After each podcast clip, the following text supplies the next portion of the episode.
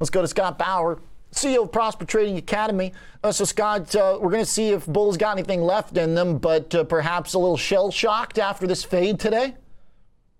Yeah, the tank's a little empty right now, Oliver. I, you know, I, am not sure why this morning. And in, in when I spoke with Ben this morning, I said, watch out for that rally that we got right off those numbers this morning. Uh, you know, the, regardless of, I saw. Of, of, whether whether the month over month was was a little bit better than expected, um, there's still extremely hot numbers. Inflation is still roaring, and it's still not a good setup for the overall market here. So I think it's a tough environment right now.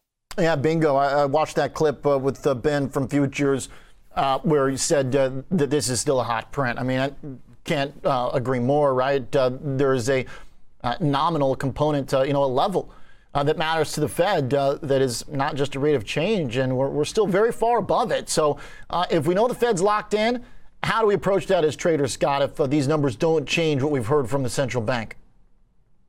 Yeah, you know, it's really tough because I, I think right now we've gone from the buy every dip, which, you know, we became accustomed to for the last couple years to, to fading every rally. And until that breaks, I think that's the way you have to treat this. I'm not sure that we that we touch those lows that we saw, you know, about a month ago or so. I think we're going to get close to them again, though.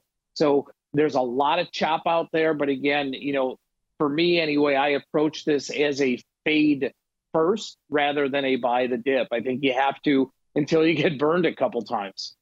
Where do you think uh, uh, this um, uh, market has the? Where do you think we've got the best chance of uh, actually seeing some upside? Uh, today we see the dollar just cruising, uh, really finding its legs early on in the session. Gold up too. maybe a Russia headline, someone in there. what do you think is looking good in this type of scenario, Scott? I mean, I hate to say it, and you know, hate to beat a dead horse. I mean, the commodity space is is red hot, and I think it's only going higher from here. I look at other sectors, and I think it's very tough to to really like anything. I mean, maybe you look at the defensive stocks and say, okay, you know, they've had a nice run. They they could go a little bit further here also. Longer term, though, Oliver, honestly, I do like the financials. I don't like them for for this set of earnings here. I think you're going to see um, some some mediocre results at best, especially from the big guys in terms of trading revenue. Mm. So I'd be a little hesitant to to you know buy into financials here. I do think towards the end of the year, though, third fourth quarter, they will ramp up quite a bit. But this is this is a tough print. This is a tough tough market right now. So the uh, earnings are not going to bail us out. I don't think they are on the financial side of things. You know, I, you know, expectations are, are not real high. Um, I, I think it's going to be a real tough go at it here because so much there's going to be so much question about the commentary and guidance moving forward because you know how do these companies react to what's going on geopolitically and overseas here they're, they're not going to put out in their guidance well what if at the escalation uh, you know really comes down quite a bit then this is going to happen or what if you know things continue with Russia and Ukraine for the next six to twelve months, this is going to happen. I think it's going to be a very, very gray area when it comes to guidance, and I think that's going to be reflected in the result.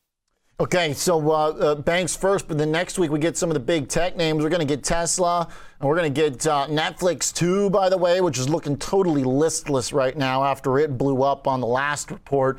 Uh, what about the growth tech side of this? Is it uh, going to favor them that they're reporting at the very lows of their charts, many of them, or uh, is that just going to you know mount the pressure even more to give us some kind of different message than last quarter, where a lot of them told us that they're peaking out for their top line growth? I think it will favor them in terms of maybe we don't get those dramatic sell-offs that we saw last quarter. In fact, you know, maybe maybe we'll see a little bit of upside just because expectations now are so low, but I think that they are shielded a bit from these low expectations here in terms of a dramatic sell off. I, I, think many of these stocks are going to trade sideways to maybe slightly higher, eh, you know, the, the growth tech stocks. All right. Nice setup for us to talk some earnings next. Thank you, Scott, for the check in. Nice call with Ben this morning. Mr. Bowers, CEO, Prosper Trading Academy.